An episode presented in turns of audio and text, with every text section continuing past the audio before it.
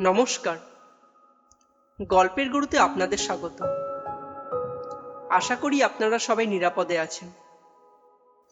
সম্প্রতি ঘটে যাওয়া ঘূর্ণিঝড় আমফান আজ দক্ষিণবঙ্গের বিস্তীর্ণ অঞ্চল ধ্বংসস্তূপে পরিণত করেছে। করোনা মোকাবিলার সাথে সাথে এই সাইক্লোনের আঘাতে বাংলার মানুষের আজ দেয়ালে পিঠ ঠেকেছে। এই চরম বিপত্তির মুহূর্তে আমরা কুর্নিশ জানাই সকল বিদ্যুৎ কর্মী আধা সামরিক বাহিনী পুলিশ কর্মী দমকল বাহিনী ও সমস্ত জরুরি বিভাগের কর্মীদের, যারা যথাসম্ভব চেষ্টা করে আমাদের স্বাভাবিক জীবনে ফিরিয়ে নিয়ে গেছেন। তবে আমরা সবাই কি গেছি ফিরে স্বাভাবিক জীবনে? এই আমরা কথাটিতে কি অন্তর্ভুক্ত করা যায় সুন্দরবন গোসাবা অঞ্চলের ওই মানুষগুলিকে? যাদের মাথার ওপরে নেই ছাদ কেউ বা হারিয়েছে নিজেদের প্রিয়জনকে। কারও জলের তলায় তলিয়ে গেছে সমস্ত চাষজমি। যারা এখনও রয়ে গেছে সব সুযোগ সুবিধা থেকে বঞ্চিত। গল্পের গুরুতে আজ অবিভক্ত বাংলার সুন্দরবন অঞ্চলের এমনই এক মানুষের গল্প। যার স্বপ্নগুলো আমাদের চেয়ে অনেক ছোট, কিন্তু তার মূল্যগুলো অনেকটাই বেশি। গল্প পাঠে কনিষ্ক করিম গাজীর ভূমিকায় পাত্র করিমের বউয়ের চরিত্রে ঈশানী। যদু চৌধুরী দেবায়ন, দারোগার ভূমিকায় অর্ক এবং শব্দ পরিকল্পনায় রয়। গল্পের গুরুতে আজ আপনাদের জন্য সরোজ কুমার দত্তর লেখা গল্প, বাঘের বাচ্চা। ধূমপান স্বাস্থ্যের পক্ষে ক্ষতিকারক, ধূমপান ক্যান্সারের কারণ।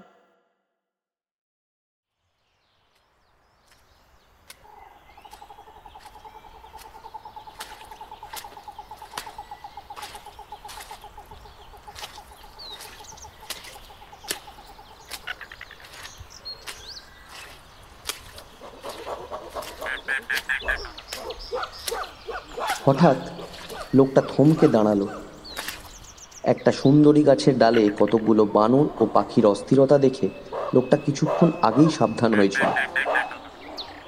একবার ভেবেছিল ফিরে যায়, কিন্তু কালকের গুছিয়ে রেখে যাওয়া জ্বালানি কাঠের লোভ সংবরণ করা সম্ভব হয়নি। তাই অতি সন্তর্পণে চোখ কান খোলা রেখেই সে অগ্রসর হচ্ছিল। হঠাৎ একটা শব্দ কানে আসতেই সে দাঁড়িয়ে পড়ল। তারপর যা চোখে পড়ল, তাতে তার বুকের রক্ত হিম হয়ে গেল। শীতের সকাল। বড় জোর নটা হবে। অরণ্য শব্দহীন। ঠেলাঠেলি সুন্দরী গাছের ফাঁক দিয়ে রোদ এসে পড়েছে একটু ফাঁকা পরিষ্কার জায়গায়। সেখানে চার পায়ে উবু হয়ে বসে এক মনে হরিণ মেরে খাচ্ছে বাঘ। না, বাঘ নয় বাঘিনী। লোকটা যেখানে দাঁড়িয়ে পড়েছিল, সেখান থেকে বড় জোর পঞ্চাশ গজ দূরে। লোকটার নাম কলিম গাজী বাদার মানুষ সে। বাঘ তার অপরিচিত নয়। জীবনে বাঘে মারা বা বাঘে ধরা লোক সে কম দেখেনি। একরকম বলতে গেলে বাঘ নিয়েই তাদের বাস। তবু এভাবে বাঘের মুখোমুখি জীবনে সে হয়নি। প্রথমটা ভয়ে সে একেবারে কাঠ হয়ে গেল। এগোতে এগোতে এত কাছে এসে পড়েছে যে এখন পিছু হটার মৃদুতম শব্দেও যদি বাঘ মুখ তুলে চায়, তাহলেই সর্বনাশ। যখন সমস্ত চিন্তা শক্তি জড়ো করেও সে পালানোর কোনো উপায় বের করতে পারল না, তখন পাথরের মূর্তির মতো নিশ্চল হয়ে দাঁড়িয়ে তীক্ষ্ণ একাগ্র দৃষ্টিতে জানোয়ারটাকে সে লক্ষ্য করতে লাগল। তারপর এক সময় আঁতকে উঠল কলিম গাজী। কি সর্বনাশ। বাঘিনী তো একা নয়, সঙ্গে বাচ্চা। একটা মায়ের লেজ নিয়ে খেলা করছে, আর একটা ঘুরঘুর করে বেড়াচ্ছে মায়ের বুকের এক পাশে বিদ্যুৎ চকিতের মতো একটা কথা মনে পড়ে গেল কলিম গাজীর। গত সনের আগের সনে যখন সে খুলনায় গিয়েছিল একটা ফৌজদারি মামলার সাক্ষ্য দিতে কথায় কথায় উকিল যদু চৌধুরী তাকে বলেছিলেন, বাদার জঙ্গল থেকে একটা বাঘের বাচ্চা যদি কেউ তাকে ধরে এনে দিতে পারে, তবে তৎক্ষণাৎ নগদ পঞ্চাশ টাকা দাম দিয়ে তিনি সেটা কিনে নেবেন। খুলনা কলিমগাজি ভালো চেনে না। ষাট বছরের জীবনে মাত্র দুবার সে সেখানে গেছে। প্রথমবার মাছের নৌকো নিয়ে গিয়েছিল, ডাঙায় ওঠেনি। দ্বিতীয়বার গিয়েছিল সাক্ষ্য দিতে। কিন্তু উকিল যদু চৌধুরীর বাড়ি তার ভুল হবে না। নদীর পাড়েই বাড়ি। বাড়ির সামনেই একটা কাঁঠাল গাছ আছে। সন্ধ্যার ঘনায়মান অন্ধকারে কাছারি ঘরের বারান্দায় বসে গাজীকে বলেছিলেন যদু চৌধুরী। শেখের পো দেখো তো পারো কি না? বাধা থেকে একটা বাঘের বাচ্চা এনে দিতে। নগদ পঞ্চাশ টাকা দাম দেবো তোমায়। কলিম অবাক হয়ে জিজ্ঞেস করেছিল বাঘের বাসা দিয়ে কি করবেন উকিল বাবু উইবেন? আরে না কলকাতায় বড় বড় জানোয়ারের কারবারি বহু আছে। বাদার বাঘের বাচ্চা পেলে ওরা লুফে নেবে। জাত বাঘ কি না? দুনিয়ার সেরা বাঘ বলতে পারো? পঞ্চাশ টাকা।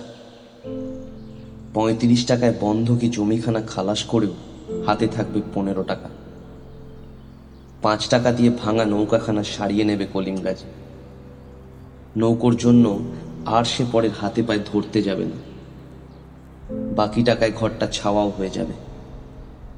ব্যাস, তাহলে হাফ ছেড়ে কিছুটা নিশ্চিন্ত হতে পারবে কলিম গাজী মূর্তিমান মৃত্যু ও হিংসার পঞ্চাশ গজের মধ্যে দাঁড়িয়ে জীবন ও শান্তির স্বপ্ন দেখতে লাগল কলিম গাজী কলিম গাজীর মনে পড়ল বাঘিনী তো একসঙ্গে চারটের কম বাচ্চা বিয়ে না। তবে আর দুটো গেল কোথায়? মদ্দা বাঘে খেয়ে গেল নাকি? না আর দুটো কাছেই আছে কোথাও? সে দেখতে পাচ্ছে না? কলিম গাজীর তীক্ষ্ণ দৃষ্টি আপাতত বাঘিনীকে রেখে এদিক ওদিক তার বাচ্চা খুঁজতে লাগল। মাত্র কয়েক মুহূর্ত আগে যে মানুষ মৃত্যুর আতঙ্কে প্রায় নীল হয়ে গিয়েছিল, সহসা তারই সর্বাঙ্গে একটা আনন্দের শিহরণ খেলে গেল। সুন্দরী গাছগুলোর ফাঁকে ফাঁকে এগোতে এগোতে একটা বাচ্চা তারই খুব কাছে এসে পড়েছে এবং এখনও সেটা এগিয়েই আসছে। আহাররত বাঘিনীর ওপর তীক্ষ্ণ দৃষ্টি স্থির নিবদ্ধ রেখে আস্তে আস্তে কোমরে জড়ানো গামছাটা খুলে নিল কলিমগাজি মহামূল্য সম্পদ গামছায় বেঁধে নিয়ে কলিমগাজি যখন প্রায় নিরাপদ দূরত্বে এসে গেছে এবং খালের কোলে বাঁধা নৌকোটাকে স্পষ্ট দেখতে পাচ্ছে, তখনই এক প্রচণ্ড গর্জনে সমগ্র অরণ্যভূমি থর থর করে কেঁপে উঠল। জঙ্গলে বাঘের ডাক যথেষ্ট ভয়ঙ্কর, কিন্তু শাবকহারা বাঘিনীর ডাক যে কি ভয়ঙ্কর তা যে না শুনেছে তার পক্ষে কল্পনা করাই শক্ত। দ্বিতীয় গর্জনে কলিমগাজি বুঝল, বাঘিনী তার পায়ের দাগ ধরে ধরে তাকে অনুসরণ করছে। আর অনুসরণ করছে অত্যন্ত দ্রুত বেগে। বাদার জঙ্গলের ভেতর দিয়ে আট দশ হাত চওড়া অসংখ্য ছোট বড় খাল জোয়ারের সময় জলে ও মাছে ভর্তি হয়ে যায়। তারই একটা খাল দিয়ে ডিঙি নিয়ে বাদায় ঢুকেছিল কলিমগাজি। গতকাল এক জায়গায় সে শুকনো কাঠ কুড়িয়ে রেখে গিয়েছিল। আজ সেগুলোকে নিয়ে যেতে না পারলে শুধু রান্না নয়, আগুনের অভাবে রাতের শীত সহ্য করাও কঠিন হবে। গামছায় জড়ানো বাঘের বাচ্চা কোলে নিয়ে প্রাণপণে বৈঠা বেয়ে কলিমগাজি যখন নদীতে এসে পড়ল, তখন তার মনে হলো সে যেন মুক্তির সমুদ্রে এসে গেছে। শীতের শান্ত নদী, কুয়াশা কেটে গিয়ে রৌদ্রে ঝলমল করছে আকাশ। কলিমগাজি আরাম অনুভব করল। তার মুখ দিয়ে বেরোতে যাচ্ছিল মার দিয়া কেল্লা। কিন্তু হঠাৎ তার হাতের বৈঠা শিথিল হয়ে এলো। মাঝ নদী দিয়ে পিটেল বা পেট্রোল পুলিশের লঞ্চ যাচ্ছে। ফরেস্ট ডিপার্টমেন্টের সাব ইন্সপেক্টর, অর্থাৎ বনদারোগার লঞ্চ। একবার যদি ওরা তাকে দেখতে পায়, তবে বেআইনিভাবে রিজার্ভ ফরেস্টে ঢোকার অপরাধে এখনই গ্রেপ্তার করে সদরে চালান করে দেবে এবং জেল অনিবার্য। না, ওরা তাকে দেখতে পায়নি। লঞ্চটি ধীরে ধীরে অদৃশ্য হয়ে গেল বাঁধের ওপাশে। গভীর স্বস্তির নিঃশ্বাস ফেলল কলিম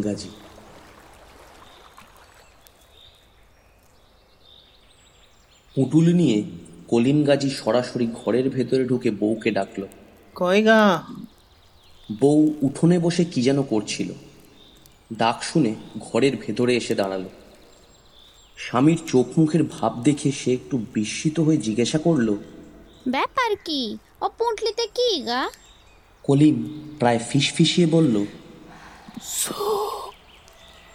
বাঘের বাচ্চা। শুনে বউ একেবারে হাঁ হয়ে গেল।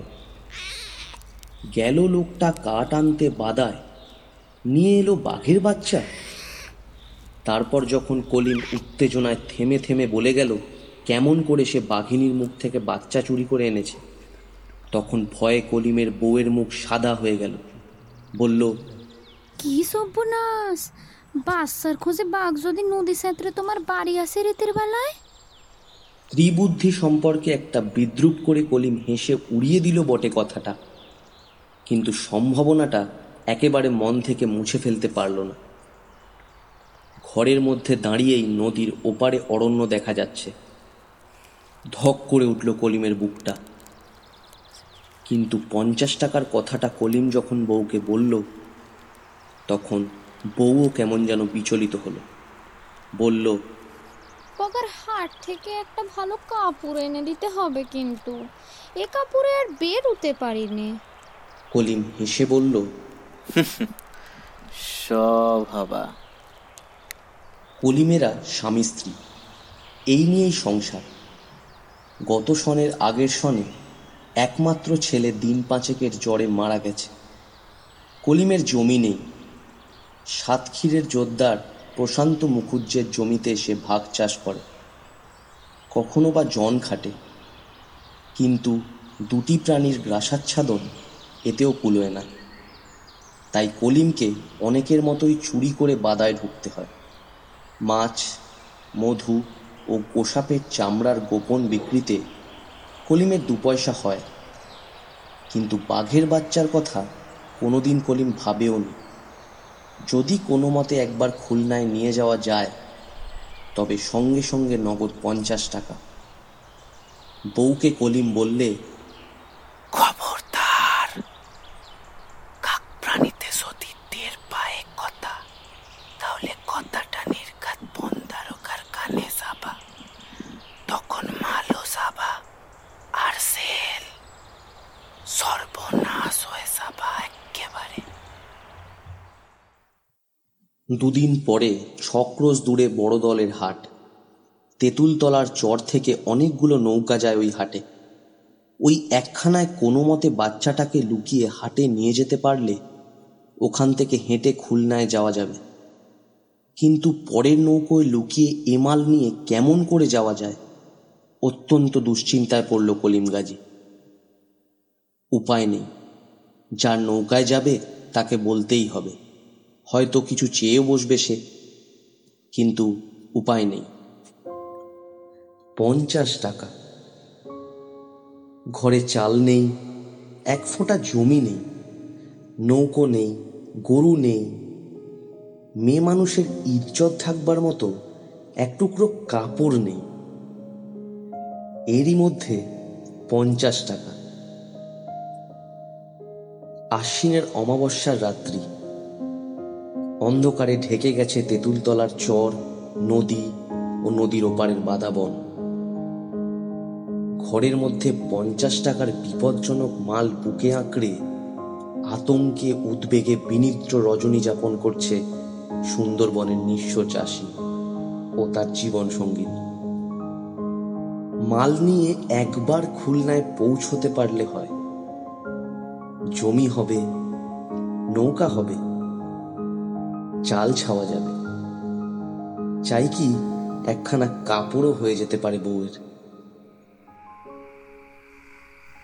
হঠাৎ অরণ্য কাঁপিয়ে মেঘের ডাকের মতো ডাক শোনা গেল। ওপারের বাদায় বাঘ ডাকছে। প্রতি অমাবস্যা পূর্ণিমার রাত্রে এ ডাক শুনতে তারা অভ্যস্ত। তবু আজ তারা কেঁপে উঠল। এ কি সেই সাবখারা বাঘিনীর ডাক? কে জানে? সকালে উঠোনের রোদে বসে কলিম গাজী তামাক খাচ্ছিল। একজন এসে খবর দিল, বনদারোগা এসেছে তেঁতুলতলার ঘাটে। তাকে ডাকছে। হুঁকোটা রেখে গামছাটা নিয়ে বাড়ির বাইরে পা দিতেই কলিম দেখে বনদারোগার জন ছয়েক সেপাই নিয়ে স্বয়ং এসে উপস্থিত। কলিম নত হয়ে সেলাম জানাতেই জিজ্ঞেস করলেন কাল বাদা থেকে বাঘের বাচ্চা ধরে এনেছিস তুই। কলিম সহজ কণ্ঠে বলল ধরছিলাম আবার ছেড়ে দিছি। সত্যি কথা বলছিস? বিশ্বাস না হয় বাবু আমার ঘর তল্লাশ কর দেখেন। কথা হচ্ছিল উঠোনে দাঁড়িয়ে। কলিমের কথা শুনে দারোগা কিছুক্ষণ চুপ করে দাঁড়িয়ে রইলেন। তারপর চোখ দিয়ে ইশারা করতেই একজন সেপাই লাফিয়ে উঠে গেল কলিমের ঘরের ভেতর এবং কিছুক্ষণ পরেই বেরিয়ে এলো একটা ছোট্ট বেড়ালের মতো জানোয়ারের ঘাড়ের চামড়াটা হাতের দুই আঙ্গুলে আটকে তুলে ধরে। সঙ্গে সঙ্গে একটা বুক ফাটা আর্তনাদে উঠোনটা যেন কেঁপে উঠল। কলিমের বউ আছড়ে পড়েছে দারোগার পায়ের ওপর। এবারের মতো মাফ করুন দারোগা বাবু ও চলে গেলে আমি যে না খেতে পেয়ে মরে যাব। ছাড় বলছি। আর হবে নি হুজুর। এই বারটির মতো সাইরা দেন আহ, আর করবে না। বেটা বন থেকে ধরে আনার সময় মনে ছিল না? হ্যাঁ এখন ছেড়ে দিন। এই নিয়ে আয় হারামজাদাকে। এদের গতরে দু এক ঘা না পড়লে সিধে হবে না। নিয়ে আয়। হুজুর হুজুর আর হবে নি হুজুর। হুজুর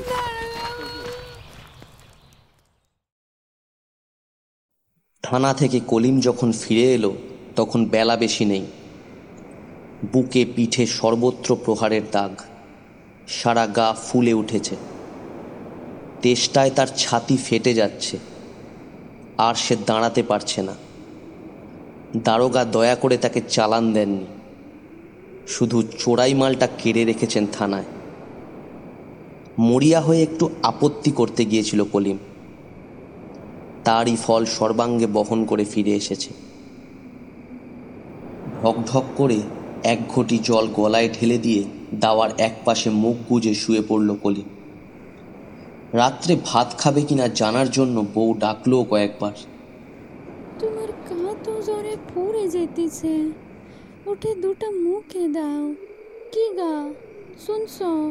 দুটো ভাত মুখে দাও। সাড়া পেল না।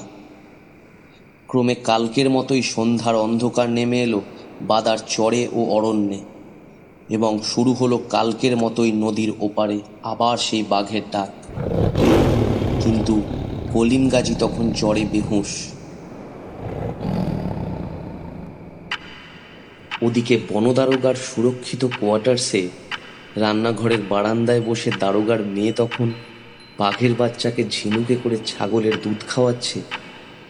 এবং দারোগা মোজাম্মেল চৌধুরী ইজি চেয়ারে শুয়ে তাই দেখছে আর ভাবছে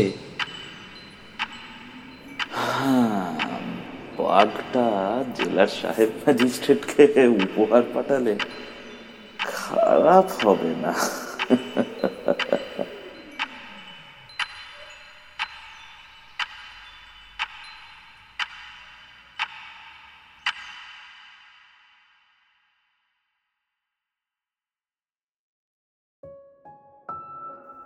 শুনছিলেন সরোজ কুমার দত্তের লেখা বাঘের বাচ্চা। এই গল্পটি বর্তমান পরিস্থিতির এক রূপক মাত্র। হ্যাঁ এরকম তো হয়ই। এখন তো সব স্বাভাবিক। এই ভেবে আমরা যাদের কথা ভুলে যাই, যাদের আওয়াজ আজও আমাদের কান অব্দি এসে পৌঁছায় না, অদৃষ্টকে দোষ দিতে দিতে ক্লান্ত হয়ে যাওয়া ওই মানুষগুলির ভাগ্য বাধা পড়ে যায় কিছু সুবিধাভোগী মানুষের স্বার্থ সিদ্ধিতে। আসুন না, আমরা সবাই নিজেদের মতো করে একটু চেষ্টা করি ওদের পাশে দাঁড়াতে। প্রকৃতির অপরিসীম দান আমাদের সুন্দরবন বাঁচাতে। আমাদের প্রচেষ্টা যদি আপনাদের ভালো লেগে থাকে, তাহলে ইউটিউব ডট কম স্ল্যাশ গল্পের গুরুকে সাবস্ক্রাইব করুন এবং পাশের বেল আইকনটিতে ক্লিক করে দিন আমাদের পরবর্তী গল্পের আপডেট পাওয়ার জন্য। গল্পটি আপনাদের প্রিয়জনদের সাথে শেয়ার করুন আর অবশ্যই কমেন্ট করে জানান যে আপনার কেমন লাগল। আপনারা আমাদের স্পটিফাই জিও সাভন এবং আরও অন্যান্য স্ট্রিমিং প্ল্যাটফর্মে পেয়ে যাবেন। বিশদ বিবরণ ইউটিউবের ডেসক্রিপশন বক্সে প্রদত্ত। গল্পের গুরু আবার উপস্থিত হবে অন্য কোনো দিন, অন্য কোনো গল্প নিয়ে। ততক্ষণ সুস্থ থাকুন, সাবধানে থাকুন।